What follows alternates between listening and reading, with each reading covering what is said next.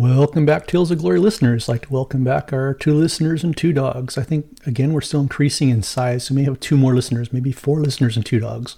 I don't know if you're out there, but we appreciate you tuning in to listen, and we've got another great show for you tonight.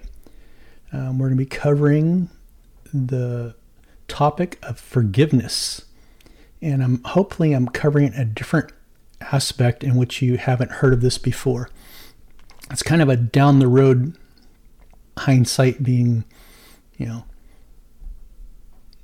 2020 here type thing, right? That we're looking back at something and how did we get to this understanding of forgiveness and what's going on? Like I said, I'm, I'm down the road as a deliverance minister. I never really considered myself a deliverance minister because all the weird stuff I was seeing on the streets, I was dealing with the occult. And it wasn't really stuff that was deliverance ministry. It was stuff with dealing with the supernatural and spiritual warfare of a different nature. I keep calling the Mark 929 ministry. However, my training did involve deliverance and different aspects of church deliverance, different aspects of doctrinal corporate church deliverance, and it just got me to where I am down the road 10 years later, right? Um, actually, probably more than that. Where are we at now? I was probably officially doing this stuff about 2007. So what, we 10 years down the road? I don't, I don't know. and do the math. Anyhow, so tonight we are going to dive into chapter four of my book, A Field Guide to Advanced Spiritual Warfare, and that's the chapter on forgiveness. Here we go. Let's launch some slides here. Like I said, if you're listening on Spotify, you're just getting the audio version, but I do it over on YouTube too. You can find me in a field guide to spiritual warfare.blogspot.com. You can find uh, the link to the YouTube video, which we just get to see my face, which was meant for broadcasting and not video, you know, so they say. So we are in my book, A Field Guide to Advanced Spiritual Warfare, Deliverance, Exorcism, and Healing the Effects of Ritual Abuse. Okay. So again, if you're watching YouTube, there's my pedigree. I even added Haiti this time. So if you've been listening in, I go, I keep to add Haiti to my missionary spiritual warfare area. Ethiopia, Guyana, Vietnam, Cambodia, and Haiti. And my very own backyard, right? in the streets of San Francisco. I am Michael Norton. I am your host. And if you're watching YouTube, there's the book there, Advanced Spiritual Warfare book we're talking about. I recommend picking this up as you go through the show, just so you can make notes in the book. And I'm going to just add stuff that's happened since then. And my experiences since I wrote this book was about three years ago. So you're always growing in the ministry. So I want to make sure you have the book in front of you and just add notes to it. You know, write in the book. Make it make it your, your field guide, right? That's what this is. So, a field guide to advanced spiritual warfare. Um, as you can see, we're in forgiveness. We've already um, covered the first four chapters Introduction to Deliverance Ministry, Sin in the Soul, Spiritual Alignment, Salvation in the Soul, and now we're in forgiveness. I guarantee you, this isn't going to be a version of forgiveness you've heard in um, your corporate deliverance classes. This is something different. This is I'm going to cover it from the fact that I've seen a lot of trauma. I've seen a lot of severe trauma, and I've seen a lot of areas where the church doesn't understand dark forgiveness. And that's the road I'm taking you down tonight, right? Um, what do we do if it's a dark forgiveness? And our, we have a soul wound, we have multiple personalities carved out from this. How do we handle that forgiveness that's horrific? And that's what I want to cover for you tonight. Other books are out there too that are cookie cut learn about you just need to forgive. That's all, right? We do need to forgive, but sometimes we've been severely damaged by the enemy that's very difficult for us to forgive. And that's what I want to walk you through tonight. Forgiveness. Biblical forgiveness is to release one from an offense and allow God to be the one who assigns judgment, right? That's the typical standard definition of forgiveness that we need to respect and obey because along a lot of lines 90% of the time that's what we need to do so matthew 6 14 through 15 this is how important forgiveness is for if you forgive people their wrongdoing your heavenly father will forgive you as well. But if you don't forgive people your father will not forgive you your wrongdoing right? So forgiveness is key here. It's, it's imperative. So i want to cover something here. It's, it's in the field guide to to as the opening story, but I want to expand on it in the way you guys haven't heard of this, because this is what really shaped me and how God used me to steer me out of deliverance ministry and start looking at the depth and darkness people are enduring for this this topic of forgiveness in the church that most pastors don't know how to handle, and they'll admit it's there. They don't know how to handle it. And I call this story, the topic of or the title of this story is That Fateful Night. What is that fateful night? Let me set it up. I was teaching cleansing stream classes, right? I was teaching them for years at my old church. And I started gaining experience. I noticed that after cleansing streams retreats, many of the people weren't healed, but they were worse off than when they went to the retreat. How can that be, Mike? It was deliverance. It was supposed to be good. Yeah, it was. If it was standard Ozzie and Harriet deliverance, where nothing's really going wrong in the family, the family wasn't dysfunctional, or they did something horrible, or you know they they had premarital sex, or you know something like that. Um, cleansing streams was great for that, but we have some deep dark traumas that the corporate deliverance ministers do not understand whatsoever. And so this loops me back to I was teaching cleansing streams. And one of the things I used to do cleansing streams on the very last session, we had like 12 sessions we met for, something like 12 weeks, I think. And the very last night, we always had this course on forgiving your earthly father. And after I taught that course, most of the people in there were more messed up and and just triggered by stuff and they weren't prepared to go for the retreat. It just made things worse. What went wrong? Okay, so I presented my information as deliverance minister over, you know, I taught it for a couple of years ago. Hey, look, guys, if you're going to do this healing with the earthly father thing, let's do it six weeks into the course where we have a chance to t- teach basic deliverance, basic forgiveness, and give these people like six weeks to help build up some sort of strength to enter healing for the forgiveness for their, their earthly father. Well, what Cleansing Streams did was they threw it to the very first session, so I didn't have a chance to discuss anything yet. And when I caught this, I went to my senior pastor. Go, hey, you can't do this. You can't throw this, you know, healing the earthly father in the very first session of cleansing streams. They wanted me to just play the videotape. That's what he was saying. Just play the videotape. I'm Like, no, I'm not. I'm not going to do it. Well, I was told just do as you're told. That was the response. They didn't want to listen to why I had this data and this information. As a, you know, I've been through I don't know, countless exorcisms, countless by this time, right? Uh, it, it, wasn't my first rodeo. I was carrying a lot of data, so that was their attitude, right? Just just do as the corporate people tell you, and not as the Holy Spirit leads you. I'm going, oh my God, fine. I should have said no and should have walked out right then and there, but I went that night and taught the first course, put their their um, DVD in, played the video. Within three minutes, I probably had like 15 women, and over three quarter of them were triggered, bawling, wailing, emotions out of their control.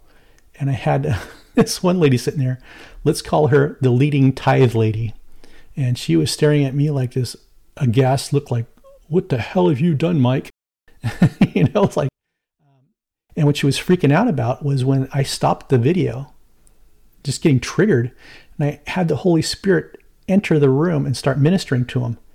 Well, this one woman was freaked out what was going on and to see women start, you know, stop wailing and just go under peace and like, what the heck is this thing Mike brought into the room? It's not in the textbook. What is he doing? You know, I'm ministering. I'm ministering to the Holy Spirit. This was a triage. This was an emergency situation. So anyway, I got called in by the pastor uh, like the next day. Uh, he's um, he goes, "Can you just teach a class the way, the way you're told? Can you just do it as you're told?" I go, I did. I did teach as I was told. And then I had to triage because uh, what I relayed to you, you did not respect the information I gave you. And this is what happened. Well, such and such called in when I was at a football game and she told me what you were doing. I go, what was I doing? And he just kind of looks at me perplexed. I go, I was ministering through the Holy Spirit. Please tell me how you're going to reprimand me on that one, right? And things went back and forth, and I was just, I walked out. I was done with that church, right? There was something really wrong with that church. Um, it turns out there was a stronghold of homosexuality in the church, and it, it stemmed from the high tither, right? And there was something going on doing the pastor's family. So it, there was this demonic stronghold that fought it. And I couldn't be in there. Holy Spirit says, You got to get out. You got to leave. And this, ironically, was that night. I shared with you guys before about how Holy Spirit sent me on a, a vacation to Maui. This coincided with the vacation to Maui right? There was something weird going on. God goes, I need to get you out. I need to talk to you. So I'm going to send you off somewhere and just, you know. and I never went back to that church afterwards. You know, it was it was it was a weird situation, and the whole thing that God opened my eyes to was how damaged in suburbia people are to their earthly father that they can't go their heavenly father, nor do they have a compass in any way to forgive their earthly father. You know, we're going to talk about these things too. what am I talking about? I'm talking about people that survivors of severe trauma in childhood, um, whether dad's alcoholics, were they severely abused, were they physically abused, sexually abused, right? We had a lot of molestation going on the women in those rooms. Were, they were crying. And we had a few ritual abuse. One individual I had that was working with also on the side on counseling, she was a foster child um, ritual abuse survivor. And uh, through her court trial, she put her foster dad away for 200 years.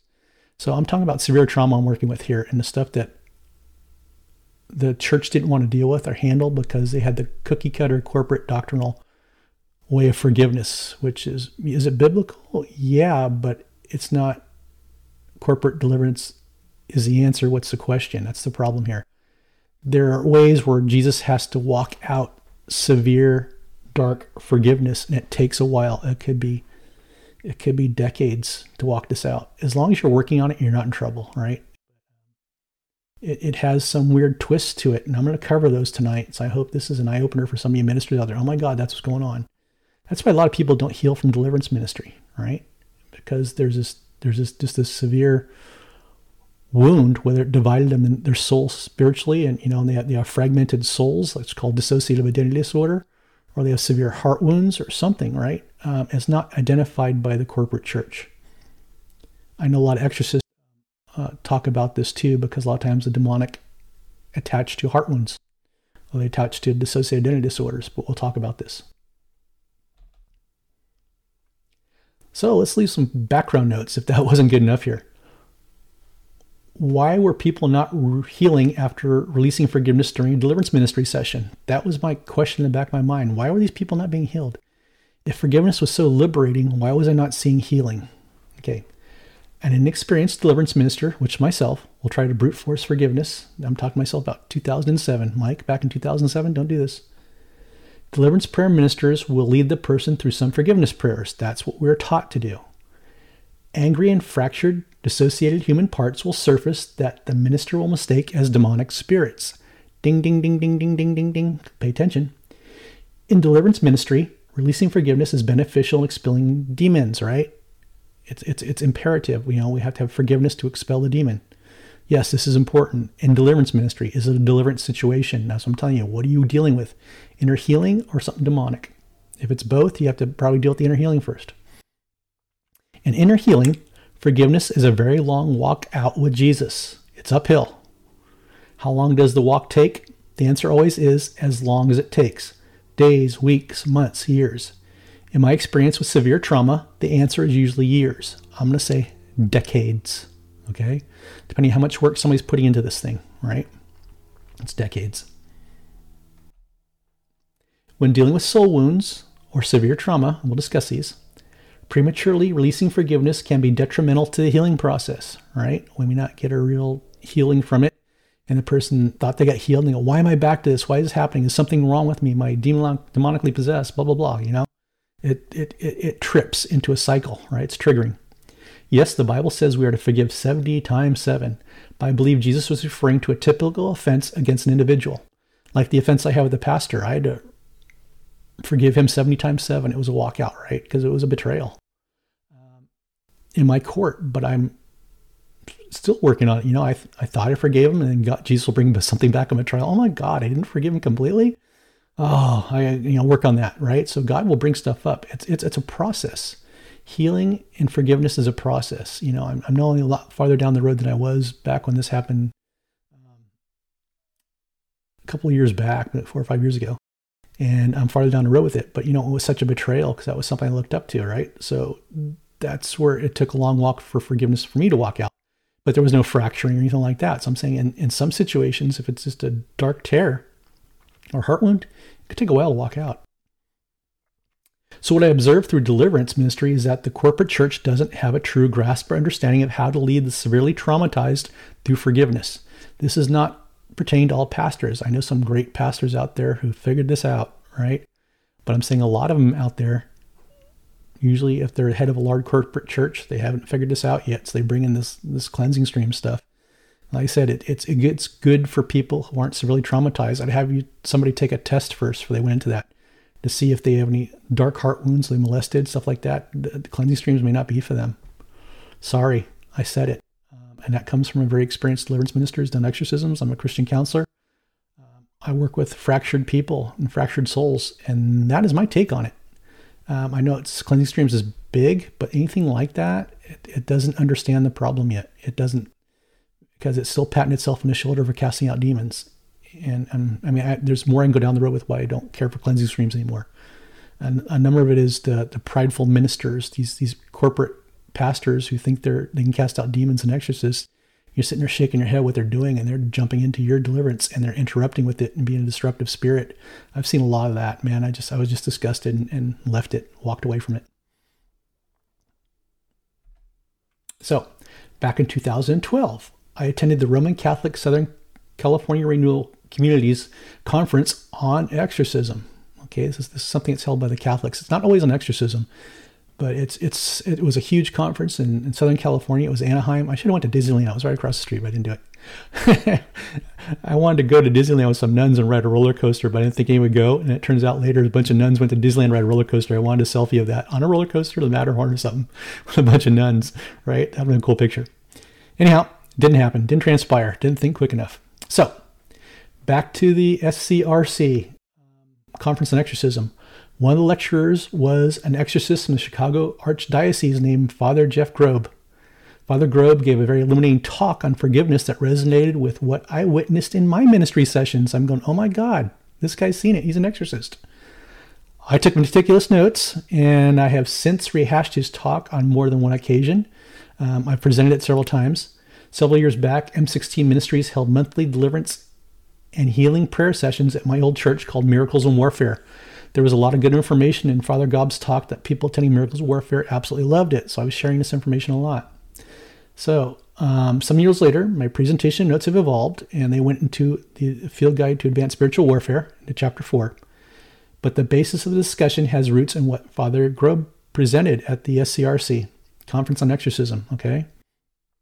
I now use this information in counseling sessions with people who are very tra- severely traumatized.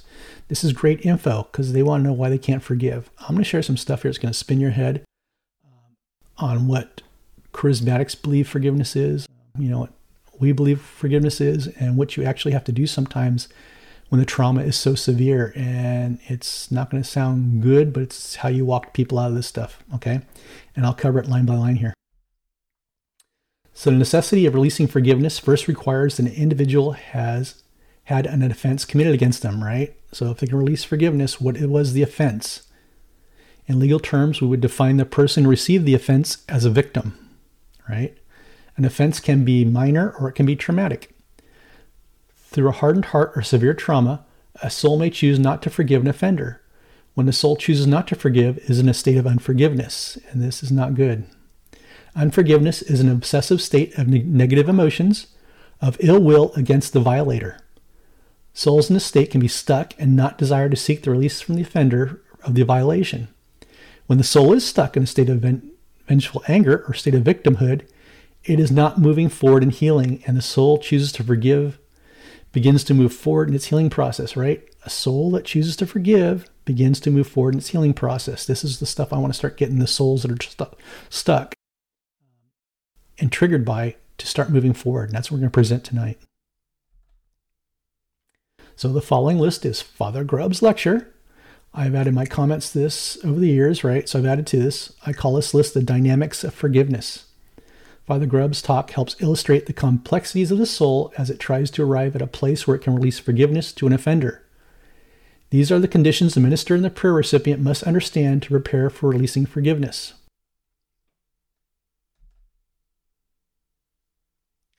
So we're going to enter into um, what I call a dynamic of forgiveness.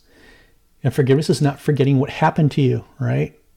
The faculties of the soul do not magically forget the offense. Remember, faculties, we're dealing with St. Teresa of Avila, right? What's going on here? The imagination, right? The intellect, right? And our memories. There's a clear awareness of the offense committed and the desire to move forward with inner healing, right? Okay. So, number one, forgiveness is not being in denial to your traumatic experiences. The soul must recognize the offense and the heart must deal with the resulting suffering. The soul has certainty that the offense committed against it was real and not imagined. The offense actually happened, right? So let's stop here because I work a lot with dissociative identity disorder and we call type B trauma. Something bad happened. Type B trauma is abusive behavior. Say that a child had a, a alcoholic father who was just verbally abusive, physically abusive, could have been sexually abusive. And we go the far end of the spectrum of abuse, which is ritual abuse, where horrific things happen during satanic rituals. And I'm going to add too, I now have kids that were survivors of uh, Train Up How to Train Up Your Child book, and it was in the hands of wrong people. I don't know what the intent of that book was. I'm just going to call it bad and not good. And that may raise some eyebrows here too. But some horrible people got a hold of this book and just beat their children. But as I'm finding out too, Train Up Your Child actually probably got in the hands of closet Satanists who presented themselves as pastors or, religious families. And I also call it ritual abuse because during the day, the twisted form of the scriptures was presented to help reinforce um, domination and slaves of children, where they're forced to do chores all the way to sexual abuse. And when I encounter people like this, there's child parts inside them that don't want to believe that dad sexually abused them. Yet it's showing up in dreams, and yet other parts are coming up saying, Hey, you were sexually abused, right? It's not something I'm bringing up. I let this stuff bubble up because I don't, I want the true story, right? I'm in a crime scene. I can't tamper with the evidence and I can't, you know, make sure I don't introduce anything that doesn't belong there. But this stuff, it bubbles up. So during the traumatic experience, usually somebody with DID from severe trauma, there are parts of them that don't want to believe that the molestation happened Yet there's parts of them that do believe it, right? And say, hey, this did happen. So there's this conflict going on in the mind. And then there's also a blank area where the memory is just gone, right? And not just the memory itself, the memory in around those years or those months is just gone. So another controlling part locked it down. It's not letting the person see it in fear it's too horrific for them to handle. All right, so we must establish the offense actually happened, and that may take a while in session, um, counseling sessions. You know, I've had some people, it's taken years. I saw what happened right away by the story. Like things didn't add up. And go, oh my God, this is leading towards sexual molestation. But I don't say that, right? I let them figure it out. Sometimes it comes out when child parts come up and do drawings and stuff. You know, oh my God, what's that, right? And you have to let them figure it out. Forgiveness requires more than just willpower of the soul. Choosing to heal is a step to receiving healing. A false deliverance ministry doctrine is that the heart instantaneously heals. Inner healing is a process that takes time. Jesus knows how long it will take for an individual to heal. Healing takes as long as it takes. You're going to keep hearing this from me. Just because somebody doesn't heal right away and you, oh, we, we release forgiveness and you must, you must be holding back on something or keeping the doorway open. No, something horrific must have happened to them that they don't have the tools or the capabilities or, or been through counseling to walk them out of that healing, right? Or walk them out of that forgiveness. And it's just, you know, it's it takes more than willpower. It's it's hard. They have to be helped. And the truth, it's always the truth has to surface. Sometimes it surfaces in the form of this um, a memory surfacing, a painful memory. Like it when God releases a memory, it's kind of like a volcanic eruption it comes up. It's, it's, it may come up shaking or hard or something like that. And it's a true memory. It's been released, and it happens through the Holy Spirit during healing. Forgiveness can't be given on demand from a wounded heart. The soul can't be forced to forgive, right? Forgiveness is an active will of the soul and is released from the heart, right? Um, I want to pick on some things here because through my experience, I've seen some, especially if you're a satanic ritual abuse survivor, I worked with some people that came out of Shabar, which is out of Bethel Church. It's their um, form of dealing with dissociative identity disorder and um, satanic ritual abuse. It's horrible. Don't put yourself through that. Um, I had people that came to me afterwards where the Shabar people thought forgiveness was everything. So they sent the survivor back to their dad to ask for forgiveness. Okay, dad's a perpetrator, right? Dad's programmed And this is just ignorance on what the occult is when you send your these people that are um, hurting back to ask their dad for forgiveness because dad programmed them and dad can trigger them and they're back to not going to forgiveness or back to being accessed sexually or, or, or occult like or something like that because these people Shabar didn't understand the occult. So if you have dissociative identity disorder, stay away from Sozos and stay away from Shabar. It just is what it is. Unfortunately, what I've encountered was damaged people needed healing themselves were the ministers in Shabar and Sozo, right? They're either SRA survivors who haven't been fully healed, or they're uh, people who had traumatic experiences like type B trauma, and they're looking for help themselves. And they thought this made them feel good. So now you have a traumatic ex- person who's not fully healed, shouldn't be ministering, ministering to a person that has a type B trauma. You see the dangers? It is what it is, you know. It's stay away. And I'm allowed to say that. This is my show. I could say it because I've seen it through experience. I've seen, I've seen horrible things. Just, uh, I don't know. It's covered in my book too. I, am going to cover some stories here. I have it documented. So when we get to that, I'll bring those stories up. But right now, let's focus on forgiveness. So, as a counselor, do not send type B trauma people back to their parents or family for forgiveness. In fact, if the type B trauma was occurred from the family, our recommendation is they stay away from the family until they heal. Christmas, Thanksgiving, everything. You're sending them back in to be retriggered. If it's SRA, you're sending them back into the the, the lion's den to be reprogrammed. So it is best that they stay away from their families. And in the meantime, you work on them with forgiveness, right? They don't have to be present in front of the person to for, release forgiveness on them, right? And you'll have parts that don't want to release forgiveness. So I said, this is a long walk. This is complicated, right? Is your head already spinning? Um, It should be, because this is what we need to be aware of in the church. You can have a congregation of 100, and I bet you have at least one to three ritual abuse survivors in your congregation. It's that widespread. Or somebody with type B trauma. So learn to understand them. Don't be frustrated by them. Four, forgiveness is not a magical do over button like I said, right? Send the, send the, the, the, survivor back into the lion's den. Hey, all's forgiven. You know, love and joy, love and joy, bliss, bliss. That's the charismatic thing, right? It's dangerous. So it's not a do over. Forgiveness is just like, hey, it's acknowledgement it happened and it's acknowledgement as a Christian in your heart. You need to forgive the person. And we'll discuss this.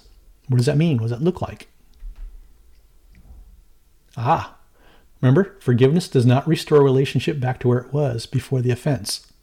It was, like I said, um, I was working with, uh, I mentioned earlier in the story, I was working with a, a girl who put away her foster dad for 200 years. And she hated her foster dad for what he did to her, but she had child parts. She was so badly fractured who wanted dad back and do anything to get him back. But at the same time, they feared him, right? So there's no way a relationship could be restored there no way in SRA if the dad's you know still part of the SRA stuff and he's still programming people or the family. You know, um, I've dismissed people on my counseling who came for SRA help because they brought their mother with them to sit in, and I go, "Oh, you can't do this." Well, she's my support. I looked at the mom and she was triggering. I go, Are you SRA also? She goes, Yeah. And I go, No, I can't help you. I can't help either of you. I said, If your daughter wants help, she needs to move out of your house far and away and not see you for a couple of years as I help her. And the mom just got mad and walked out. I said, that's, that's how we have to help them. We have to shut down the accessing because mom's sitting there observing everything I'm doing to unprogram the daughter. And she's going to go home at midnight and reprogram the daughter for what I unprogrammed. the light bulb going on, it's a mess. So that's why they can't be around their families as they get healed. Forgiveness moves the heart and soul into the process of healing, right? So it's a choice. You know, I'm I'm feeling horrible. I can't stand this person. I don't even want to think about him. I'm going to release my retribution and, and revenge on them and into your judgment. That's what I'm going to do. That's step one. I'm not going to take revenge on this person, God. I'm going to release them to your judgment. So forgiveness moves the heart and soul in the process of healing. When you do that, you're stepping into I'm no longer a victim. I'm going to be a survivor and I'm looking for healing. Forgiveness does not mean giving up one's right for seeking justice, right? If you got to put them in jail, put them in jail. So that's forgiveness doesn't mean oh you know this this person you know brutally raped me for years like the foster dad did. No, she put him in jail. And now he's in jail and he's serving time. But she sought justice, right? And in counseling, we worked on for receiving forgiveness, right? Because he kept showing up in dreams and all this other stuff. He kept haunting her. So we had to release forgiveness with the fact that he's locked up and we'll never see him again. So that's what we're doing here.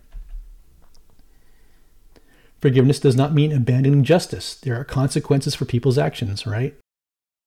So if a dad is abusive and constantly molests the daughter, you know, I had one client that worked with me and she kept saying she didn't know why she kept fearing her dad. You know, she had multiple identities from it. And she said she, whenever she was around her dad, she always had to lock her door at night. I think, you know, that was a telltale sign there that some sort of molestation was going on, right?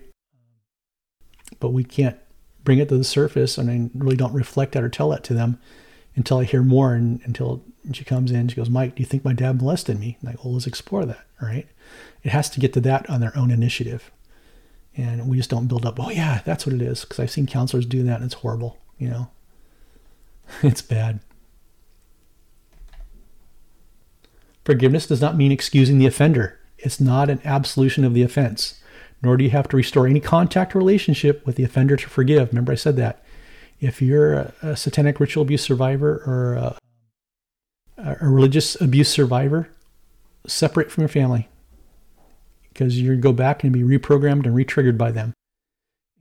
I got a couple of families right now that are, what I call Christian ritual abuse from Train Up Your Child. I also think they're um, there's some borderline satanic ritual abuse in there too, because I'm, I'm starting to find night parts in, the, in the, these people. And there's also, you know, stuff that dad sexually abused them too.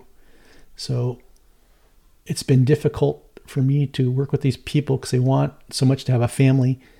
And on Thanksgiving and in Christmas, you know, they're alone. It's like, no, you can't, you, got, you can't go back to them. Going to get reprogrammed. So, so this is a note to survivors needing to reestablish relationships with your family don't. If you're still being accessed through nightmares and dreams, that's how witchcraft does it. Or you still feel like you're being whisked off somewhere and you wake up somewhere and like, wow, I felt I was accessed, but I can't prove it. Remove any and all contact from your family and move out of state or whatever you have to do to get rid of them, get away from them. Forgiveness does not demonstrate moral superiority. It doesn't mean you're better than the offender, right? Forgiveness demonstrates strength from the heart and will the soul.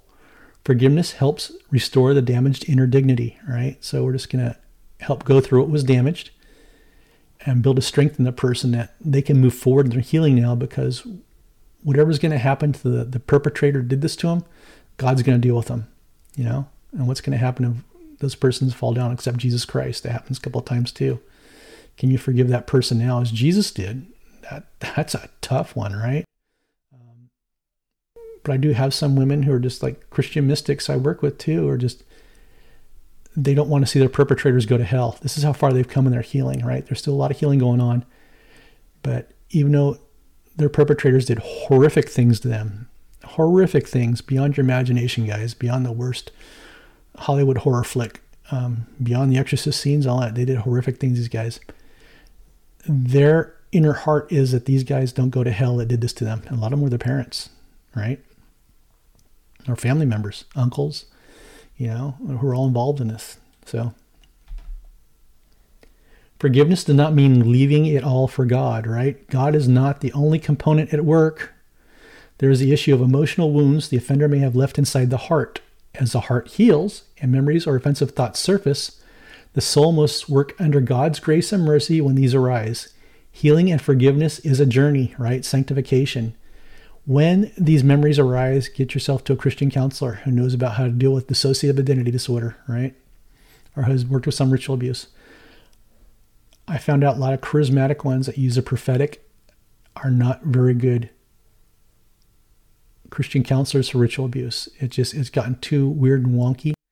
And a lot of these counselors were the reason I shut down my Skypes because when I was helping people with Skype, these counselors would call me and hey, I need your help, need your help and I build something up, and then they'd have this prophetic thing from God that went contrary to what I did during a counseling session.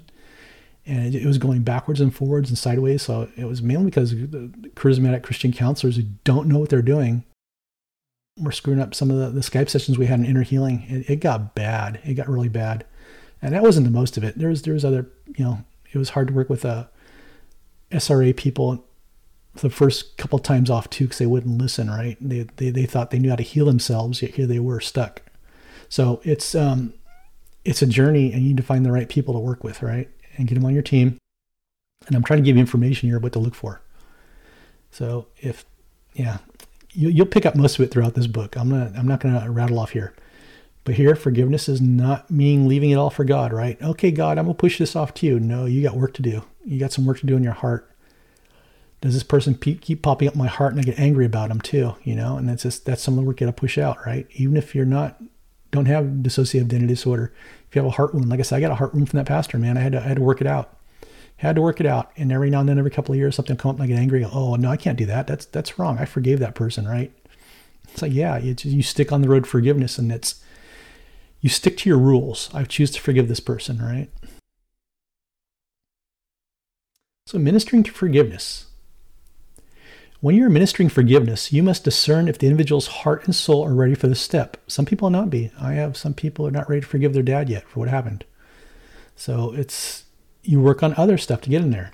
Some trauma is so severe that the individual you're ministering to may be considered a survivor, right? Are they a survivor of um, train up your child? Are they a survivor of ritual abuse, sexual abuse?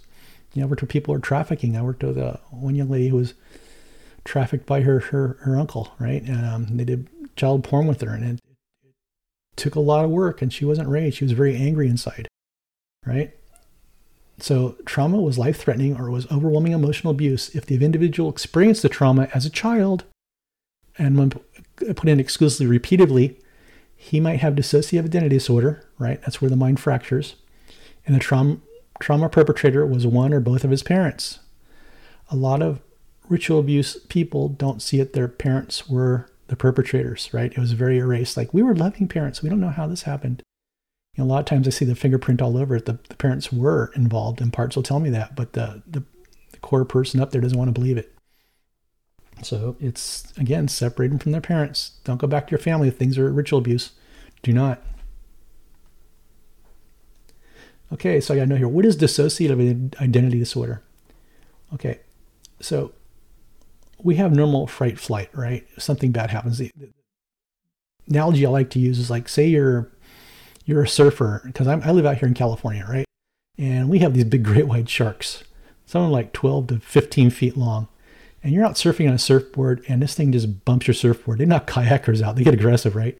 And bumps your surfboard and you just oh my gosh, you just paddle like crazy back to shore. You're huffing and puffing, your your heart rate's shooting out of control there and like, "Oh my god, oh my god, oh my god." And you decide, "Okay, I'm not surfing ever again. That's it, I'm done." And probably after an hour or so, your mind goes, "Okay, I'm okay to get my car and drive somewhere. I'm going home. I'm out of this place." We'll say some other person goes, well, you know, it only happened to me once. And so I'm going to go back out in the water, right? And maybe after 20 times, they bump 20 times, they no longer fear the shark bumping them. And it wasn't they were conditioned by it. It's like, I'm not talking about me, let's say it's like a kid, like six years old, right? So the kid had so much fear from the shark, it, the brain, through the grace of God, right? Because kids can't handle trauma. So what God did was he, he lets the brain fracture, right? Lets the soul fracture, excuse me. And into parts that can handle trauma.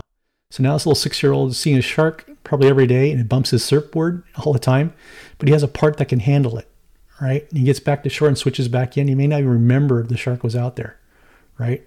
So according to him, there's no sharks out there. And when it does happen, the brain goes, okay, I got a part that can handle the shark that bumped my surfboard. So it's kind of a weird analogy, but it's kind of help you out, right? So when the fright flight happens repeatedly with the same kind of trauma, the amygdala sends a signal like, okay, let's create a partition the hard drive here for some memory that can handle this sort of fright, right? And that's what Satanists do. Satanists deliberately carve up the mind with excessive terror. So the, there's multiple parts, multiple identities in a person for satanic ritual abuse. So there's probably thousands of parts that are designed to do different rituals and be partic- participate in different rituals and that's called um, you know that's called programming when they divide the mind on purpose like that, and that's dissociative identity disorder. It's multiple identities, and you know it's it can happen too when dad was an abusive drunk. It doesn't have to be SRA, right? Say um, a guy was an abusive drunk and his daughter's like four years old and he goes, You're an ugly daughter, you'll never amount to anything. You're horrible, you know, you're you know, why would a guy ever love you? And it keeps going on until she's like through her teens. And so now she has multiple identities to deal with her dad because her dad was a drunk abusive, right? And we get to the point two teens where now dad's molesting and sexually abusive, and she starts developing parts to handle that. So that's dissociative disorder. It's not demonic. The process by which it happens is demonic, but it's not the presence of demons. It's the mind has been fractured, you know, and fragmented. It, it's just a tough thing to deal with. Okay, I also have heart wounds and soul wounds. What's a heart wound? Okay, a heart wound is a lower end of the spectrum of dissociative identity disorder. It's where something just, they can't get over something. My classic one I, I remember seeing when I was ministering to was this guy was a farmer all his life. He hated being a farmer. He wanted to go off to college and be a kid, but if you're the oldest male in a family, you had to stay behind and learn the farming business, right, and stay in it. But yet his sister got to go off to law school and become a lawyer. So he hated his sister, right? He could never had a good relationship because she got to go off to school and she got to make a choice, but he never did. That's a soul wound, right? And has to be walked out. And usually it doesn't involve a fracturing. It's just, it's such a painful thing. Like my, my future was denied me and it's a heart wound now, right? And these people are responsible and I don't like them because of it. And I always hated this job and it's because of them I'm here, right? It's kind of like that sort of thing. So it's you know it, it, it's a heart that's a heart soul wound. You hear that pretty much. Either it's called a heart wound or a soul wound. I've heard it called two different things, but they're the same, and that's how it differs from dissociative identity disorder, where it's no fracturing. It's just a painful heart wound. That's where the demons get in. You know, that's like okay, let's be angry at our sister then. Let's let's stir up stuff there. Ministering to forgiveness. To start ministering forgiveness, you must be certain that the offense or traumatic action has stopped. The person must be in a safe place emotionally and physically. If their soul is in this place, the first step is for the individual is to recognize their pain. A survivor of severe trauma must understand that their hearts has permission to hurt. The revelation of trauma does not give them permission to feel sorry for themselves, like self pity, right? You'll see a lot of these people have angry parts and self pity, and that is very unhealthy, right? They have a right to be angry. What happened to them? I mean, yeah, those parts have a right to be angry. But they got to make sure it's not tipping over into a self pity scale. Feel sorry for me because this happened. No, that's not healthy, right?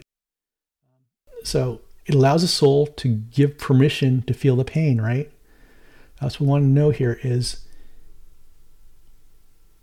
the heart and soul now have permission to feel the pain. And that's when we start healing, we start seeing parts start working parts out of their pain because they have permission to be angry and they have permission to hurt because something bad happened to them. A lot of times they're closed up and sealed up and not allowed to talk, not allowed to cry because they'd be punished.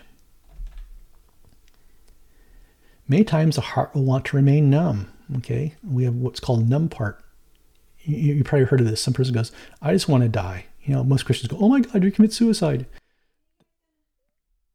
That's not what the person's saying to you when a person wants to remain numb, it means there's a part that's holding down all the pressure and all the hurt and pain in life, and they're done with it. They want to be walked out, but you know they don't mind dying. It's like you know, dying's better than holding this stuff down. So it's a different story, right? It's just they're just telling you how they feel. They really don't care if they live or die, but that's a numb part. A healthy process for the heart to express pain is for the individual to share the pain with a prayer minister or a Christian counselor. As a ministry recipient shares his emotions, his soul and heart's feelings are no longer internalized, right? We want the pain no longer to be internalized, but to come up. That's how we work with parts. The pain is no longer compartmentalized. Through this process, the soul must clearly identify and express itself of what happened, right? What happened to you? Why is this part here? It removes a sense of denial and allows the soul to process memories and emotions. And last big thing, it is Jesus that brings full healing. The minister is only along for the journey, right? In spiritual direction, that's all we're there for. We don't bring the healing. It's Jesus. So they must align their heart, spiritual alignment, right? Be Christ centric and be willing to go through some of these hard trials that bring parts up for healing. And that's what does it. That's how Jesus brings healing. When you're ministering forgiveness, you must discern if the individual's heart and soul are ready for this step. They may not be. So don't push it. Some trauma is so severe that the individual you are ministering to may be considered a survivor. Right? Dissociated identity disorder on the furthest spectrum, ritual abuse. The trauma was life threatening or it was overwhelming. So it was emotional, verbal, physical, sexual, or ritual abuse, right? If the individual experienced a trauma as a child, he might have dissociative identity disorder. And the trauma perpetrator was one or both of his parents, or an uncle, or a next door neighbor, you know. All of this under the grace and mercy of Jesus Christ, there is no process to this ministry.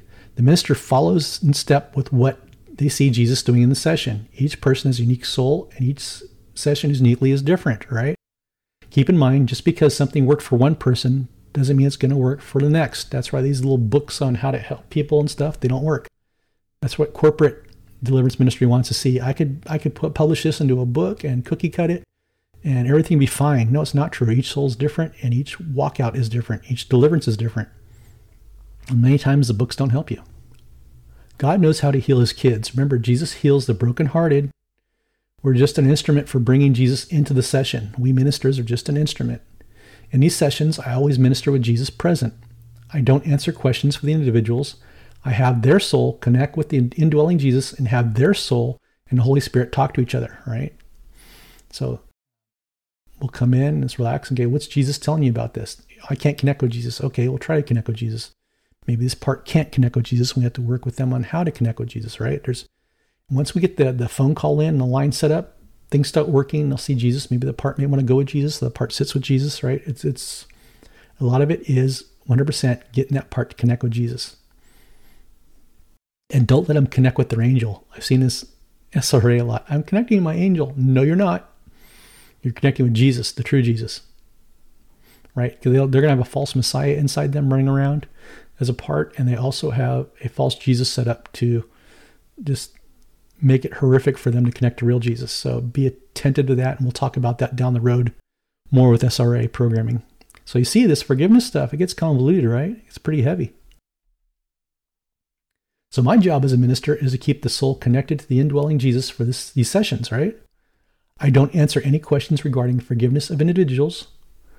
I direct all questions regarding forgiveness to the wounded soul and have them ask the indwelling Jesus in person in nearly all sessions. It's dialogue between the two, and I stay out of it, right? I'm just there to facilitate and to give spiritual direction and help them connect with Jesus. A lot of times, once Jesus is connected to true Jesus, we get the true Jesus. We establish that.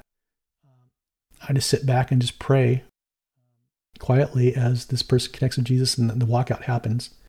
And a lot of it's supernatural. It's probably freak out a lot of uh, uh, therapists too. You do what? It's like, well, once we connect with Jesus and we establish what the horror was and how to walk it out, we can get Jesus in there and he can bring a lot of healing and tell that part a lot of stuff it needs to know, it needs to hear.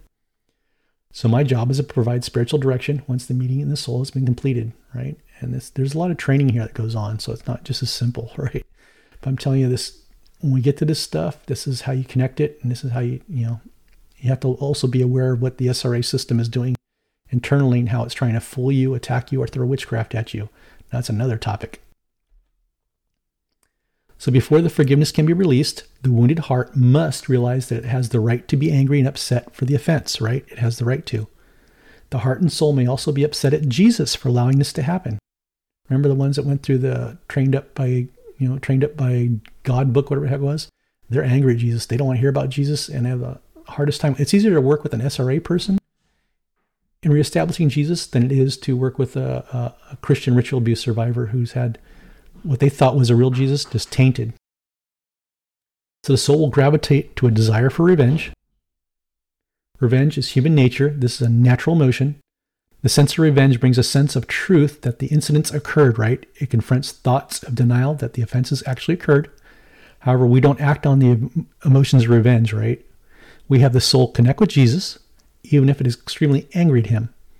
He's big enough to take the harsh words and then heal the broken hearted of his child, right? So if they want to yell at Jesus, let them.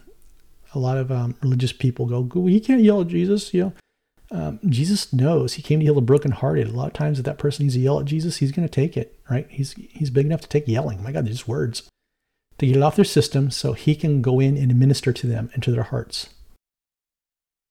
Understanding pain. Initially, the ministry must focus on understanding the offense that occurred. You must minister and help the individual express their anger or pain. Help the soul you are pastoring and understand that the pain and negative emotion doesn't define them. Perhaps they are angry at God, believing He allowed the trauma to happen. Many times, with people that are in the far spectrum of dissociative identity disorder, such as ritual abuse, or was Christian, right? Train up your child, or um, satanic ritual abuse, they want to know how Jesus just stood around and let that happen to him. Therefore, Jesus must be angry, right? This is what we're calling a false Jesus in there, right? It's programmed in, and you have to work with that, and you have to address it when it's when it surfaces, and you have to do it in a way that doesn't exasperate the part, but let them listen to you. So, identity in Jesus Christ. Help the wounded heart understand the pain for what it is help guide the soul from a trapped victim mindset to being one of a fighting survivor.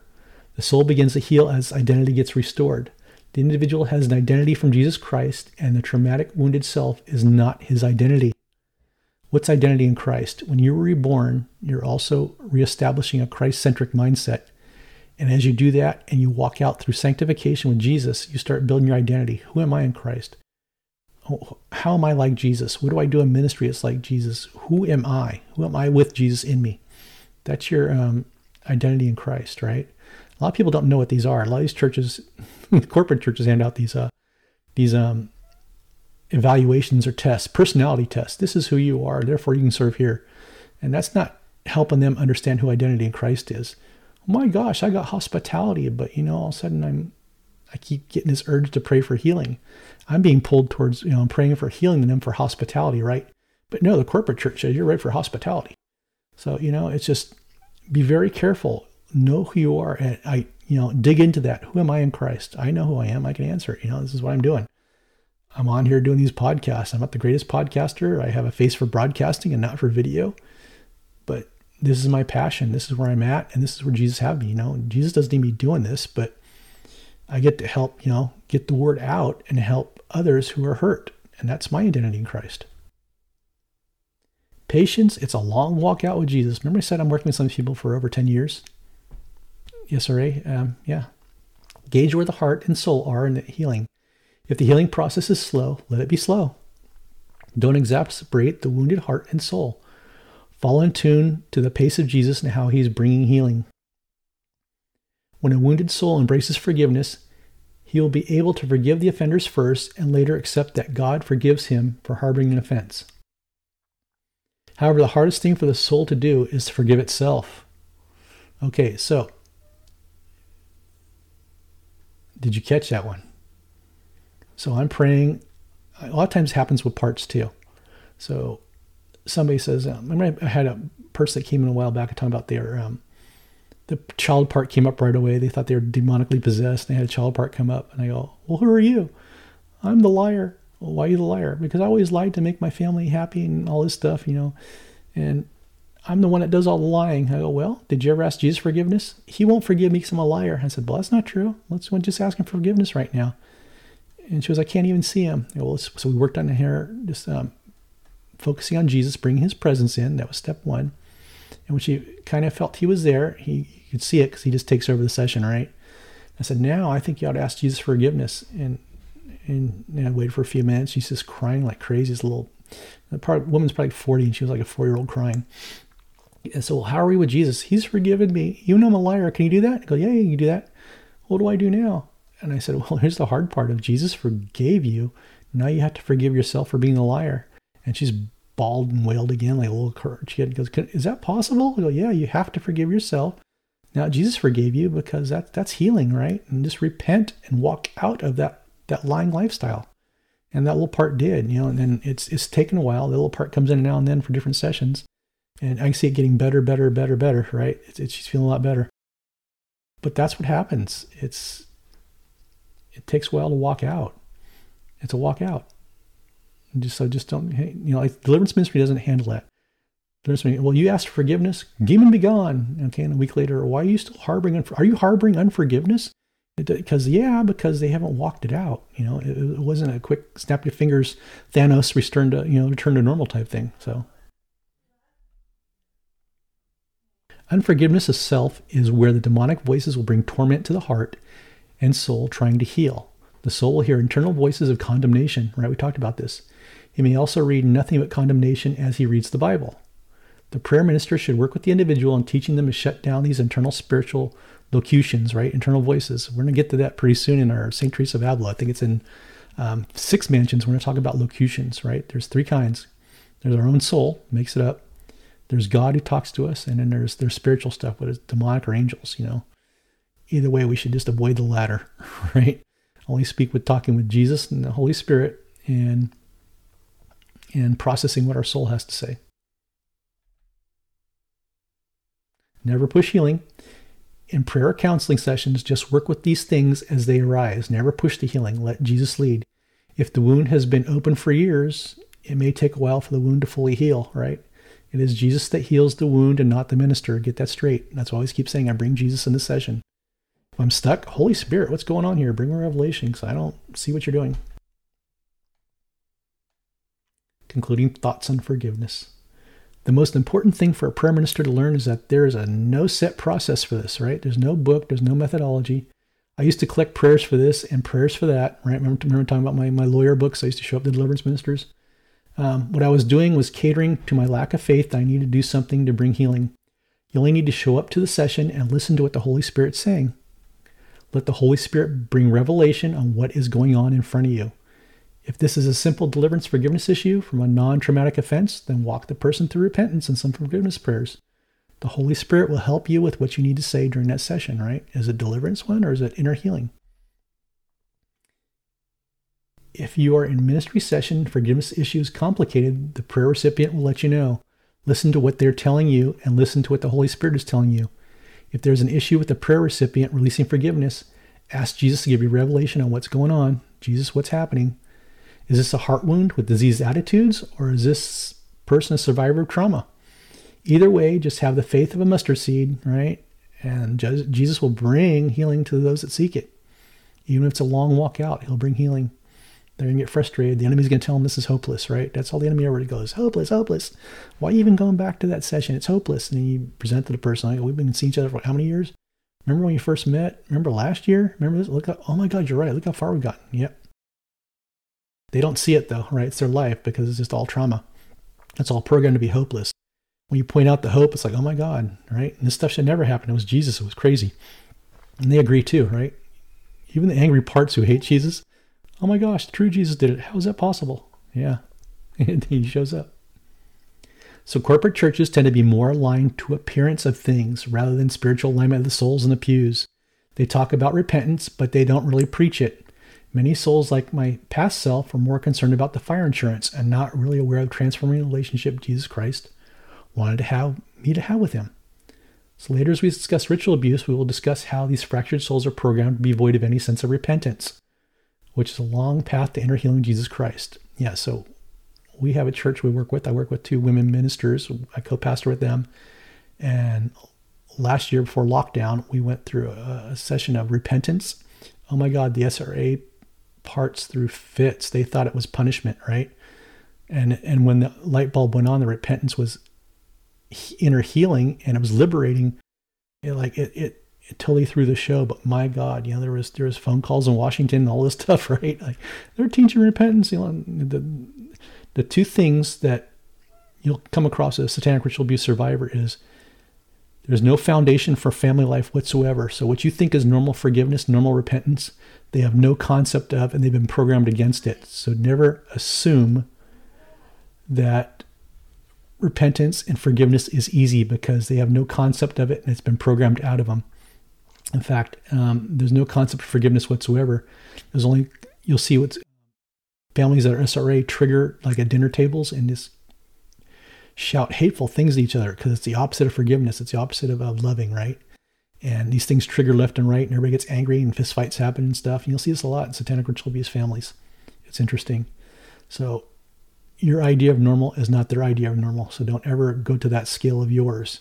Go to that scale of theirs and work their way up and assume there's no family foundation, there's no biblical foundation whatsoever, especially no foundation to repentance and no foundation to forgiveness. And this will give you a head start in the ministry of helping these people.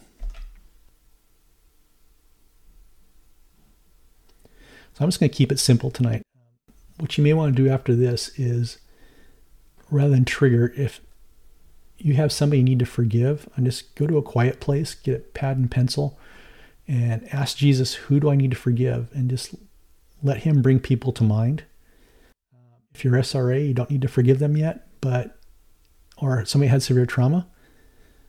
But ask Jesus, how, how show me how, and everything that bad happened to me, how I could start forgiving this person. You know, I don't even want to think about them. Somebody might, most of my parts want to either wish he was dead or something. But how how do I open up and forgive them with knowing I'll never talk to that person ever again? And I don't want you to pick them up and call them a phone call next. They'll trigger you, right? And it's not to call them for ask forgiveness. Nope. It's a conversation between you and Jesus to show you how to ask for forgiveness and what's your road to forgiveness for these people in your family who hurt you. Right? And just it's just a conversation. It's not pick up the phone. It's not talking to them. It's not engaging them. Right? Because I don't want you accessed by them anymore.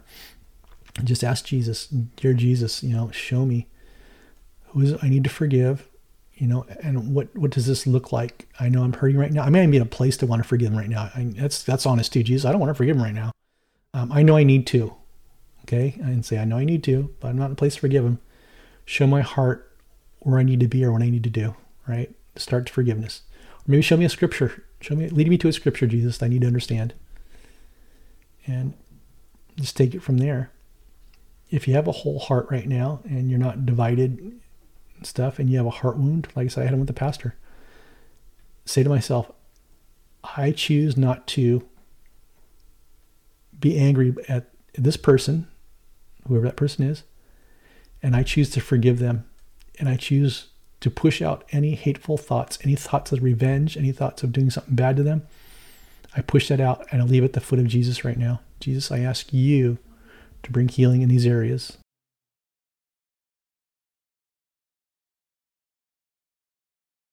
So that's all I have for tonight. I'd like to thank you guys for tuning in. I know these get long, but I, don't, was only to present this information to you. Pick up the book, A Field Guide to Advanced Spiritual Warfare. It's off Amazon. And just read through it with us and mark up and put notes in the book. I'm going to be sharing a lot more here. Maybe you have noticed I added a lot more than what was in the book. I'm because I don't think it's fair for you guys to buy the book. I'm like, hey, Mike's just going to talk through and blah, blah, blah. And I'm going to share new stuff I have and where we're at with this because my thoughts always change and evolve in this stuff. So, anyhow, I thank you guys for tuning in. If you like the show, go ahead and love it and hit the like buttons, whether you're on YouTube, whether you're on Spotify, Anchor, wherever. Just um, help give us the show some momentum. And like I said, this may be the spot too. We're in COVID, California. I'm on the verge of being locked down again. I am still working with ministering to my people. If you would like to sponsor a survivor, you know, go to a field guide to spiritual warfare.blogspot.site and there's an M16 Ministries PayPal. You can send like maybe $130 to sponsor one session for somebody. You could send $1,300 to sponsor 10 sessions. And yeah, like I said, we're trying to stay alive here during COVID. Um, a lot of my people are, are either lost jobs or not working. So we're trying to keep their healing going. And like I said, we're a 501c3, and that would help us out a lot, especially the people I work with, or maybe just want to send some donation towards somebody's healing. I kind of like to get their healing covered so they don't have to pay out of their own pocket for it. And I do have some people I work with on pro bono too, and it's getting to be more and more pro bono as our state gets shut down. Um, so yeah, any help we can get would be love you guys. I'm not begging for money here, something that I used to, you know, remember this Caleb, you, then certain Caleb's come on, like, a, uh, it was it sponsorship time? You go, oh no, every five seconds, every song, it's like, send some money. I'm not trying to do that to you guys here. I once listened to something funny. It was some show, another deliverance minister. She had some cool stuff on. It was very political though. And I guess people quit donating to her. And so she had this one deliverance minister come on saying, Everybody's listening right now. It's listening for free. You're stealing from the show. I just died laughing. I was like, Oh, God, God, really? Now, here, my show's free. I'm, I'm giving this stuff away because I want to help you. I know some people have deep pockets too. So if you want to help, feel free to help.